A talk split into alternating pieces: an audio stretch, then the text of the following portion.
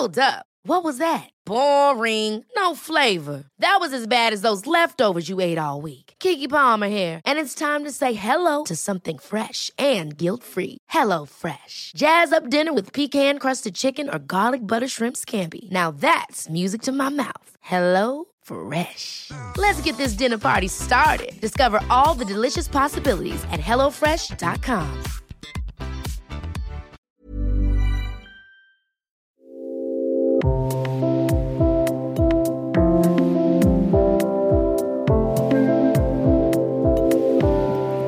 Unser Herz ist eine Pumpe, ein Symbol der Liebe, unser wichtigstes Organ. Wir können es reparieren und manchmal bricht es uns. Herzlich willkommen zum Yoga Easy Podcast Besser Leben mit Yoga. Ich bin Christine Rübesamen und spreche in dieser Folge mit der Kardiologin und Yogini Dr. Dietlin Klöckner darüber, was Yoga für unser Herz tun kann, wie gefährlich das Broken Heart Syndrom für Frauen nach den Wechseljahren ist und warum es gut ist, durch Meditation unseren Herzschlag zu verlangsamen. Herzlich willkommen, das meine ich jetzt tatsächlich so. Herzlich willkommen, Dietlind. Äh, wie geht's dir heute Morgen? Sehr gut. Die Sonne scheint und es ist etwas Wind und dann geht's mir gut. Sehr gut.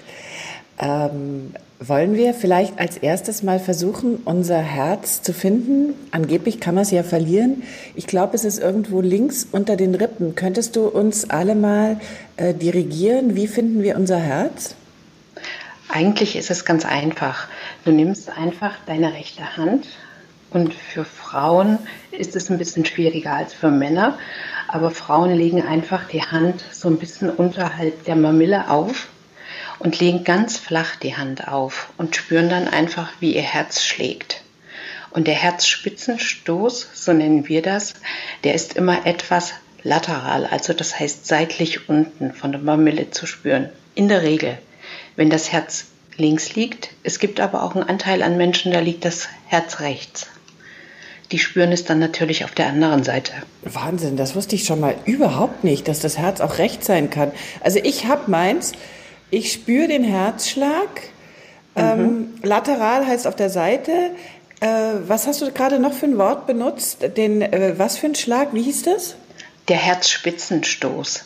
Das heißt so, weil das Herz liegt ja so etwas schräg im Thorax und an der Spitze, dem sogenannten Apex des Herzens, fängt die Kontraktion an. Mhm. Wir haben ja vier Anteile am Herz, also vier Kammern, zwei sogenannte Vorkammern und zwei richtige Herzkammern. Und von der linken Herzkammer geht das Blut direkt in den Körper, das heißt in alle unsere Organe.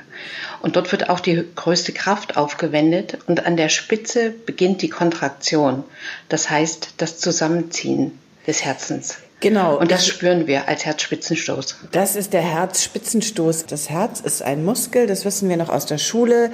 Es gibt diverse Kammern, man kann da einen Katheter hineinstecken, man kann da einen Bypass einbauen, man kann es, äh, glaube ich, auch austauschen, wenn es Probleme macht. Bevor wir dazu kommen, was Yoga für unser Herz tun kann, frage ich dich jetzt als Kardiologin, was findest du schön am Herzen? Was fasziniert dich an diesem Organ?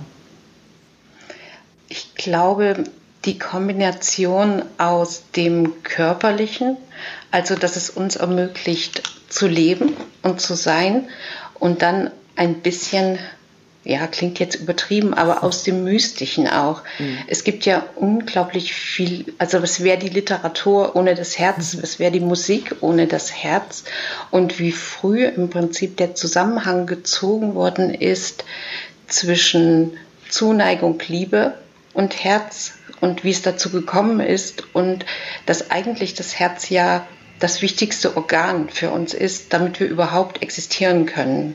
Ja, du, ich glaube, diese Kombination macht es für mich so faszinierend. Und es riecht gut. Wie riecht es denn?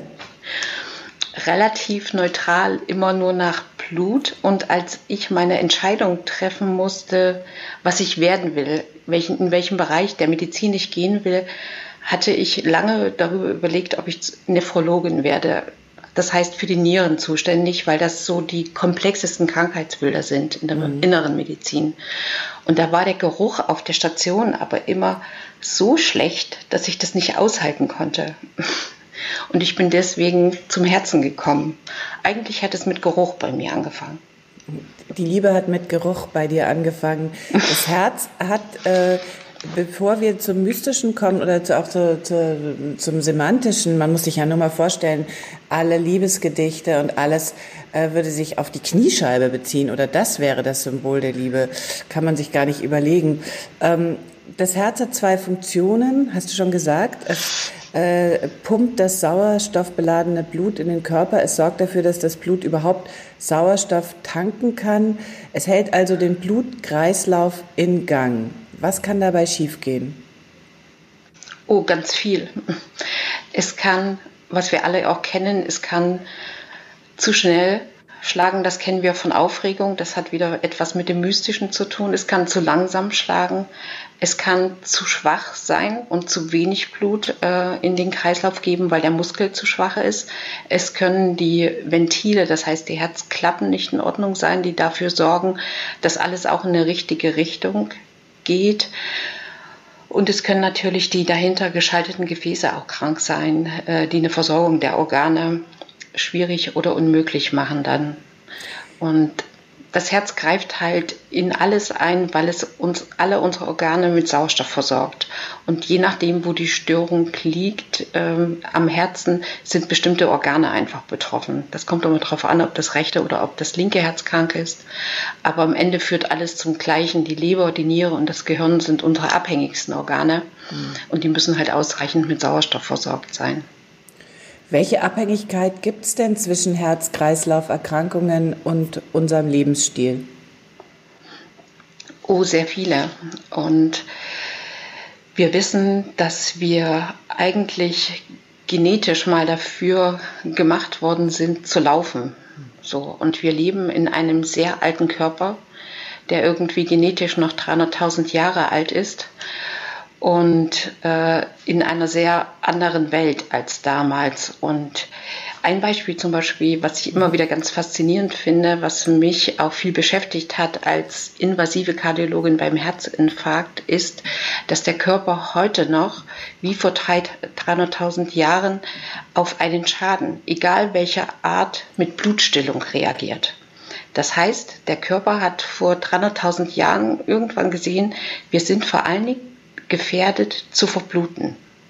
Das heißt, wir sind vom mhm. Baum gefallen, wir mhm. haben uns mit irgendwas wehgetan, wir wurden von irgendwelchen wilden Tieren angegriffen Angefallen. und immer haben wir geblutet. Mhm. So, und der, noch heute sagt der Körper, wenn irgendetwas los ist, zum Beispiel Schlaganfall, Herzinfarkt, sagt er Blutstillung. Ich muss Blutstillung machen. Und heute bringt uns das um und macht uns ganz, ganz viele Schwierigkeiten, weil wir einfach in einer anderen Zeit leben und anderen Gefahren ausgesetzt sind. Das bin, ich bin nicht sicher, ob ich das richtig verstanden habe. Äh, willst du sagen, dass ähm, der Körper einfach noch so reagiert wie vor 300.000 Jahren und genau. diese Reaktion uns aber heute Probleme macht, weil das Blut äh, zu dick wird? Genau. ja, weil das Blut gerinnt, weil das äh, Blut äh, zu dick wird und dann äh, funktioniert diese Pumpe nicht mehr so richtig gut. Ja, pass auf, ich, ich erkläre es vielleicht mal an einem ganz einfachen Beispiel. Wir haben drei große Blutgefäße, die unser Herz selbst mit Blut versorgen. Und wenn eins davon ein Problem bekommt, zum Beispiel zu eng wird, in der Regel platzt dann auch noch ein, so etwas wie eine kleine Geschwulst auf, dann bekommen wir einen Herzinfarkt. Mhm. Dann bekommen wir einen Herzinfarkt. Und das heißt, das Gefäß wird verstopft durch Trompen und Material, was in dem Gefäß sich angesammelt hat, sogenannte Plaques, die auch etwas mit hohem Cholesterin zu tun haben. Und dann reagiert das Gefäß aber darauf nochmal, indem es sich zusammenzieht und eine Blutstillung aktiviert weil es denkt, es gibt einen Schaden und es muss Blutstillung machen. Mhm. Und das macht nochmal das Problem, warum wir heute so viel Blutverdünnungsmittel geben, auch in diesen Situationen und auch später, weil wir den Körper überlisten müssen und sagen, nein, das Problem ist nicht, dass wir verbluten, sondern es ist genau das umgedrehte Problem, das Blut gerinnt zu schnell. Dann ist es doch eine gute Nachricht, dass jetzt äh, Massentierhaltung endlich, endlich, endlich in die Kritik kommt und hoffentlich irgendwann verboten wird. Die Leute vielleicht ein bisschen weniger äh, tierische Fette zu sich nehmen, Cholesterin. Darüber wollen wir gar nicht so ausführlich sprechen. Das würde wahrscheinlich eine eigene Sendung erfordern. Aber nochmal zu unserem Lebensstil. Was sind die überflüssigsten Probleme, die wir unserem Herzen bereiten? Hm, es sind, glaube ich, für den Körper überall die gleichen, egal ob es das Herz oder die Gelenke sind. Wir bewegen uns einfach zu wenig und daraus resultierend werden wir einfach zu dick. Und ich glaube, dass ähm, das alles zusammengehört. Äh, dick sein hat was mit Bewegungsmangel zu tun, hat dann auch was am Ende mit Depressionen zu tun, greift in ganz viele neurohormonelle äh, mhm. Regulationsmechanismen ein. Und wir wissen, dass bei zum Beispiel bei Übergewicht werden bestimmte Hormone freigesetzt, die Übergewicht wiederum bestätigen oder noch fördern. Und ein ganz großes Problem ist unser Mikrobiom, das heißt die mhm. Darmbakterien, die wir besitzen und die immerhin viel Kilogramm bei uns ausmachen, verändern sich, wenn wir dick werden und sind ein eigenes hormonelles Organ, genauso wie das Fett am Bauch, wenn man Fettgewebe am Bauch hat, das wird auch ein eigenes äh, hormonelles Organ, was wiederum nur Dicksein befördert und sonst nichts. Und es werden halt bestimmte Entzündungsmediatoren vor allen Dingen freigesetzt, die dann zu den Erkrankungen Herz-Kreislauf, aber auch zu Arthrose führen. Am Ende ist alles irgendwie das Gleiche oder auf das Gleiche zurückzuführen, hat den mhm. gleichen Mechanismus zugrunde. Auch wenn der noch nicht ganz, ganz bis ins letzte Detail geklärt ist, geht man davon aus, mhm. dass das alles auf den gleichen Mechanismen basiert. Mhm. Um 1900 hat man einen äh, Faktor entdeckt, den nannte man Vitalkapazität und der bemaß die Fähigkeit eines Menschen, tief zu atmen, tief auszuatmen. Also Vitalkapazität als maximales Luftvolumen. Sitzen reduzierte diese Kapazität, Bewegung erhöhte sie. Also der höchstmögliche Sauerstoffverbrauch wurde so zum Goldstandard für körperliche Fitness. Ähm, wie wichtig ist die Größe des Herzens, Herzens für die Fitness? Wie wichtig ist der, wie wichtig äh, ist, äh, sagen wir mal, die ähm, Lungengröße, die Herzgröße für unsere Fitness? Ist das individuell sehr unterschiedlich? Kann man das Herz vergrößern? Ja, also normalerweise ist die Herzgröße beim Gesunden differiert zwischen Männern und Frauen, aber ist in, in so einem Bereich, der im Prinzip immer gleich ist, immer gleich ist. Und bestimmte Erkrankungen vergrößern das Herz, zum Beispiel Herzschwäche vergrößert das Herz, die darauf basieren kann, dass man irgendwie einen Herzinfarkt hatte, aber auch durch Bluthochdruck der für, über viele Jahre nicht behandelt ist, ähm, hervorgerufen werden kann. Und dann gibt es noch spezifische Muskelerkrankungen, die das machen können. Und die gehen einher mit einer Herzvergrößerung, mit einer Minderung der Herzleistung und dann auch mit einer verminderten Sauerstoffaufnahme.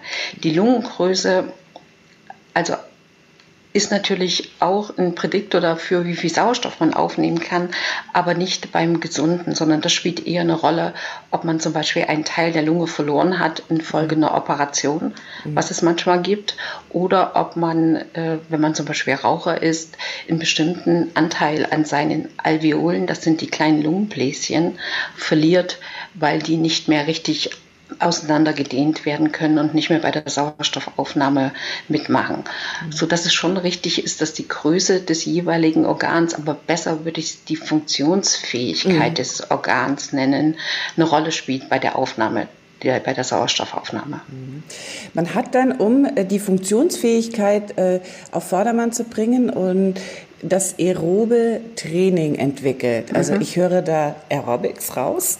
Ähm, Ausdauertraining, wie wichtig ist das für unsere Gesundheit? Das ist extrem wichtig. Das heißt, das aerobe Training ist ja so definiert, dass wir trainieren, aber wir noch Glucose haben, sozusagen, die verstoffwechselt werden kann. Mhm. Und äh, das ist ein Training, womit, wo man relativ lange trainieren kann in, in dem Bereich und in dem aeroben Bereich. Und was nicht dazu führt, dass zum Beispiel Proteine, also Eiweiße angegriffen werden und damit vielleicht auch Muskel mit abgebaut werden könnte. Und für uns, also die WHO empfiehlt uns ja allen 300 Minuten pro Woche, wenn wir irgendwas für unsere Gesundheit tun wollen. Mhm. Entweder so mittleres aerobes Training oder 150 Minuten pro Woche in etwas intensiveres Training.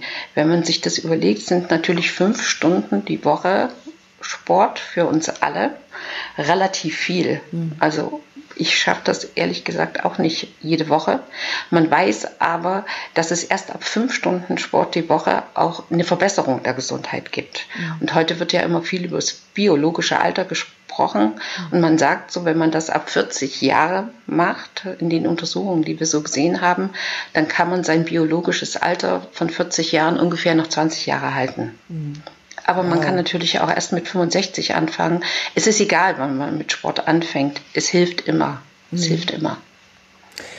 Das eine ist also das Ausdauertraining, ähm, Cardiovascular wird es dann, glaube ich, immer genannt. Mhm. Ähm, wie ist es denn mit Yoga? Also eine, äh, eines der Vorteile, mit denen Yoga ja für sich wirbt, ist sein Einfluss auf unser kardiovaskuläres System. Reicht auch nur Yoga? Dann muss man es halt sehr lange machen weil Yoga ist natürlich von der, also es kommt drauf an, auch wieder schwer zu sagen. Wenn man Vinyasa-Yoga macht und mit einer sehr hohen Intensität, kann es natürlich auch sehr fordernd sein. Mhm. Und ähm, wenn du natürlich eine bestimmte Form von, von Hatha-Yoga machst, bist du wahrscheinlich nicht so sehr im anstrengenden Bereich. Aber ich glaube, Yoga wirkt vor allen Dingen neben dem sportlichen Aspekt auch über etwas anderes, über die Atmung. Ich mhm. glaube, dass Yogas, äh, die Wirkung mhm. von Yoga viel über die Atmung geht und deswegen vielleicht auch eher in die Richtung der Meditation geht, mhm. häufig. Es gab da einen Vorgänger von dir, ähm, noch zu den 300 Minuten. Ich würde sagen, wenn man die Yoga-Praxis einfach, äh, wenn man da einfach saftige Sonnengrüße mit einbaut, mhm. äh, dann ist man gut beraten. Aber zur Meditation, es gab einen ähm, äh, Kardiologen, der hieß Herbert Benson, Bison oder so, ich weiß nicht mehr genau, von der Medical School of Harvard. Der war, äh, wurde geboren 1935 und der hat festgestellt, dass Meditierende ihre Atmung, ihren Herzschlag und ihren Sauerstoffverbrauch reduzieren können. Ähm, Benson hieß er, Herbert Benson. Ähm, was ist denn daran gut, den Herzschlag durch Meditation zu reduzieren? Was wäre daran gut? Na gut, das Herz kann immer am effektivsten arbeiten, wenn es so einen Herzschlag zwischen 60 und 80 hat. Und einfach äh, evolutionär muss man sich vorstellen, der Grauwal hat, glaube ich, acht Schläge pro Minute. Mhm. Ne? Acht Herzschläge pro Minute, hingegen der Hamster irgendwie 300 hat. Und man geht davon aus, dass jedes Lebewesen ist nicht ganz genau verifiziert, aber wahrscheinlich so eine Anzahl von etwas mehr als äh, 1,5 Milliarden Herzschlägen hat. Und das ist ähm, der Grauwal wird sehr alt und der Hamster stirbt sehr früh. Und das ist der Grund, warum man überhaupt erst auf die Herzfrequenz geguckt hat in den Jahren. Und man kann sich ja vorstellen, wenn man den ganzen Tag aufgeregt durch die Gegend rennt mit einer Herzfrequenz von 80 bis 100 oder vielleicht auch durch eine Erkrankung hervorgerufen, dann ist man den ganzen Tag irgendwie im Dauerlauf. Und es kommt noch darauf an, wie das getriggert ist. Häufig ist es ja durch so Antriebshormone getriggert. Da spielt Cortisol eine ganz große Rolle und Adrenalin. Und man weiß durch Yoga, was man sehr gut weiß, ist, dass Cortisol gesenkt wird. Das wird in der Nebenniere produziert und es gibt genau. dann diese Nebennierenerschöpfung. Yoga äh, drosselt da diese Produktion genau. äh, meines Wissens ein kleines bisschen. Okay, dann haben wir, dann haben wir also die Möglichkeit, zum Grauwald zu werden. Genau, etwas. etwas. Was ist denn ähm, mit, wenn wir sagen, dass äh, wir nehmen uns etwas zu Herzen, ist das damit gemeint, dass das Herz direkt reagiert auf die Art und Weise, nicht nur wie wir leben, sondern auch wie wir fühlen? Ja, das ist ja eine sehr, sehr alte Geschichte, die man, die weit zurückgeht schon. Diese Geschichten werden ja schon seitdem es Schrift gibt, so aufgeschrieben. Und lange haben wir geglaubt oder habe ich auch geglaubt, dass das irgendwie in die Region der Märchen fällt. Aber 1990 hat ein Japaner das erste Mal im Rahmen eines sogenannten Herzinfarktregisters ist ihm aufgefallen, dass es Menschen gibt, vor allen Dingen Frauen über 65, die in dem Register waren und die einen Herzinfarkt hatten formal, aber die überhaupt keine anderen Kriterien für Herzinfarkt hatten. Das heißt, deren Herz sonst, die Herzkranzgefäße, waren völlig gesund ja. und man konnte sie auch nicht provozieren, dass sie sich eng stellen. Das ist immer noch so ein anderer Grund für Herzinfarkt. Und der hat vor allen Dingen gesehen, dass die diese Frauen über den, den Herzinfarkt immer an der gleichen Stelle hatten, nämlich an dem, was wir vorhin schon mal hatten, eher im Apex-Bereich, eher im Herzspitzenbereich. Das heißt, die Menschen, die einen Herzinfarkt bekommen haben, ohne dass sie eine Engstelle oder eine andere Ursache hatten, hatten immer die gleiche Lokalisation des Herzinfarktes. Sonst können wir immer noch einen Herzinfarkt an der Vorderwand haben, an der Hinterwand oder an der Seitenwand, je nachdem, welches Gefäß betroffen ist. Die hatten den aber immer nur an der Herzspitze.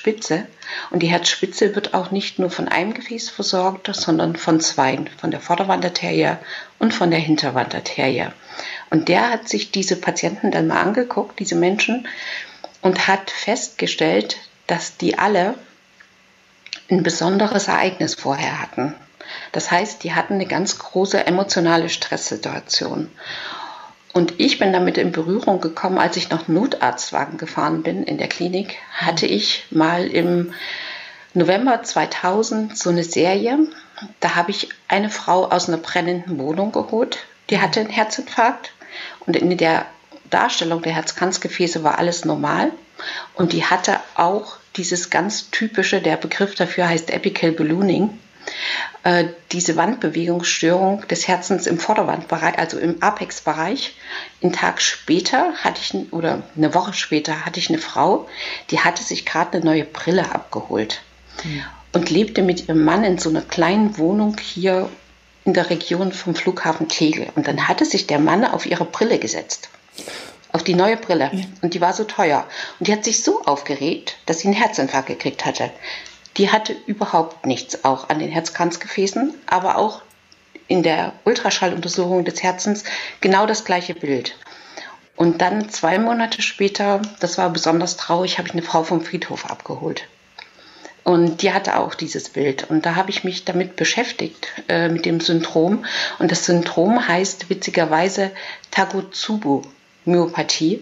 Und das heißt so, weil in Japan gibt es zum Fangen von Tintenfischen Gefäße, die einen schmalen Hals haben, aber einen dicken Bauch. Yeah. Und da krabbeln die Tintenfische rückwärts rein und kommen nicht wieder raus. Nee, vorwärts rein und kommen rückwärts nicht wieder raus. Und so sieht das Herz dann aus. Das heißt, da bewegen sich die Anteile, die weit oben sind, noch gut und unten hängt wie so ein kleiner Luftballon dran. So muss man sich das vorstellen. Und das ist so ein klassisches Heart Syndrom. Broken Heart Syndrom. Und seitdem genau. glauben wir daran. Und es gibt es auch bei mhm. Jüngeren. Mhm. Also, das ist die Geschichte sind, dazu. Dann sind wir, dann sind wir eigentlich äh, wieder bei der Bewegung, wenn du sagst, unten hängt so viel fest dann stellt man sich vor, ähm, äh, selbst wenn es bei Jüngeren gibt, da sind ähm, äh, Gefühle, äh, die einen äh, nach unten reißen, die man irgendwie nicht los wird, die man vielleicht verarbeiten müsste. Und dann tatsächlich durch körperliche Bewegung bringt man dann auch Bewegung da rein in diesen, in diesen Bereich? Ja, also was Bewegung vor allen Dingen macht, äh, ist die neben der muskulären Kraft, die es entwickelt und neben, es hat ja viele Vorteile. Einmal, wenn du dich bewegst, strengst du deine Muskeln an, die brauchen 25 Prozent der Energie, die du, äh, die du dafür aufwendest, einfach für die muskuläre Tätigkeit, das heißt für die Verkürzung. Der Rest wird in Wärme umgesetzt und einfach geht verloren. Das heißt, unsere Muskeln sind nicht sehr effektiv und können trotzdem sehr viel leisten, also nicht sehr effektiv in bezüglich auf Energieaufnahme. Und das wissen wir, macht eine Rückkopplung. Da werden auch sogenannte Botenstoffe freigesetzt, die eine Rückkopplung zum Gehirn geben, dass es uns gut geht. Und Cortisol wird gesenkt und es werden Entzündungsmediatoren zurückgenommen. Wenn wir in Ruhe sind, überlegt, so kann man sich vorstellen, der Körper die ganze Zeit, was kann ich denn jetzt noch reparieren oder so? Was gibt ja. es denn so zu tun? Und schickt ganz viele Botenstoffe durch die Gegend, die vor allen Dingen Entzündungen hervorrufen, weil es gibt immer kleine Schäden. Wenn wir uns aber bewegen, nehmen diese sogenannten Entzündungsmediatoren ab und es werden eher Glückshormone freigesetzt und das wirkt sich, geht direkt übers Herz über sogenannte C-Fasern auch in den Kopf, geht aber auch von den Muskeln ans Herz und geht von über Rezeptoren wiederum von den Muskeln auch direkt ins Gehirn. Da gibt es ganz viel, was wir noch nicht wissen, aber es gibt einen ganz großen Rückkopplungskreislauf, der uns einfach sagt, wenn wir uns bewegen, alles ist in Ordnung. Das ist ja eine richtig gute Nachricht. Das ist also kein Kalenderspruch, dass äh, Bewegung gut tut. Ähm, bei äh, Liebeskummer, bei Depression, bei allen möglichen Stresssituationen, sondern ähm, dass es tatsächlich anatomisch uns hilft. Was tust du denn für dein Herz? Oh, zu wenig. zu wenig. Nein, ich äh, gehe laufen regelmäßig, unregelmäßig und bin jedes Mal, wenn ich laufen gehe, unglaublich froh komme ich zurück, wenn ich eine Stunde laufen war, dass ich rausgegangen bin, aber habe manchmal, brauche manchmal sehr langen Anlauf auch dafür. Mhm. Vor allen Dingen, wenn die Tage lang waren. Mhm. Und dann mache ich halt drei bis viermal die Woche Yoga, nicht so lang, auch zu Hause. Und brauche manchmal auch ein bisschen Anlauf, habe aber zum Glück eine Freundin, mit der ich das regelmäßig mache und so, dass wir uns auch 21 Uhr noch überwinden können, das zu tun.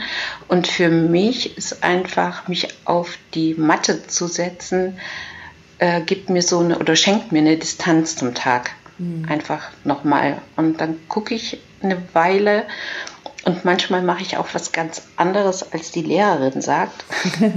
irgendwie mitten in der Stunde. Aber dann fange ich an, runterzufahren. So, und den Tag so ein bisschen hinter mir zu lassen. Das ist, glaube ich, ähnlich wie wenn man läuft.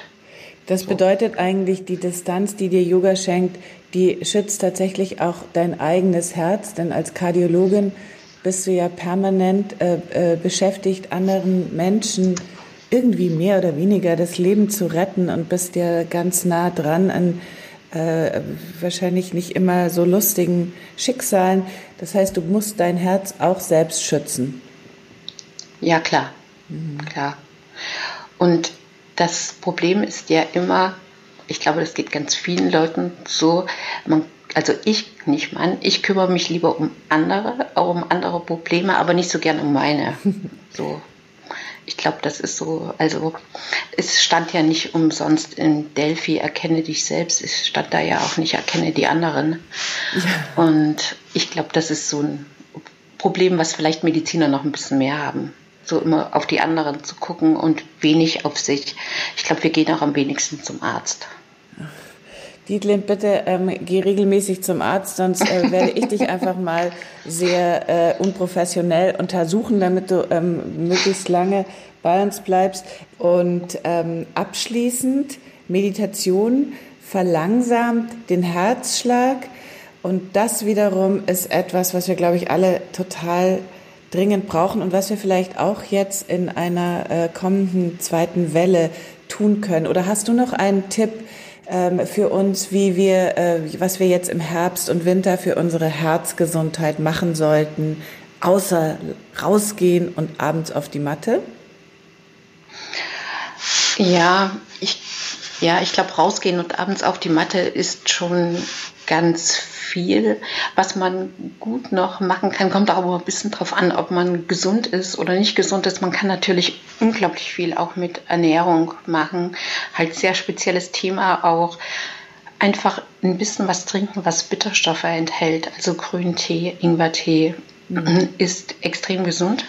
Und wenn man mag, kann man jeden Tag oder jeden, jede Woche einmal rote Betesaft trinken. Ist vor allen Dingen für die sehr gesund, die hohen Blutdruck haben oder dazu neigen. Und ansonsten vor allen Dingen auch dafür sorgen, dass es ein gut geht. Und ich glaube, was wirklich gut ist und was ich versuche auch nicht sehr regelmäßig, habe ich irgendwann Weihnachten mal der ganzen Familie als Projekt geschenkt, abends aufzuschreiben, ganz kurz, was gut war im Leben. Ich mhm. glaube, unser Fokus ist ganz häufig auf den Dingen, die nicht funktionieren und nie auf den Dingen, die funktionieren. Und jetzt gerade in der aufgeregten Gesellschaft sozusagen mit diesen vielen Neuigkeiten und jetzt auch noch mit Corona ist es ganz gut, manchmal den Fokus darauf zu legen, was ist eigentlich gut gewesen an diesem Tag oder an dieser Woche. Das mache ich sofort. Wunderbar, wunderbarer Ratschlag. Äh, vielen herzlichen Dank, herzlichen Dank wirklich äh, für dieses Gespräch und dass du dir Zeit genommen hast. Ich fürchte, du rast jetzt sofort wieder in deine Praxis. Ähm, äh, alles Gute für dich und wir sprechen uns hoffentlich bald wieder. Dir auch vielen Dank.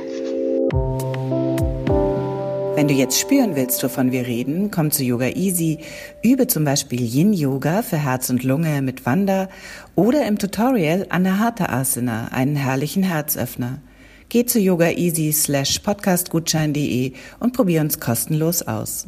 Ich freue mich über deinen Kommentar zu dieser Folge, auch über jede Art von Feedback, um unseren Podcast noch besser zu machen. Und damit sich das für dich auch lohnt, bekommst du von uns einen Monat Online-Yoga geschenkt, wenn du bei iTunes eine Rezension hinterlässt und uns einen Screenshot davon schickst an support at yogaeasy.de. Vergiss nicht, den Podcast zu abonnieren bei iTunes, Spotify und überall da, wo es Podcasts gibt.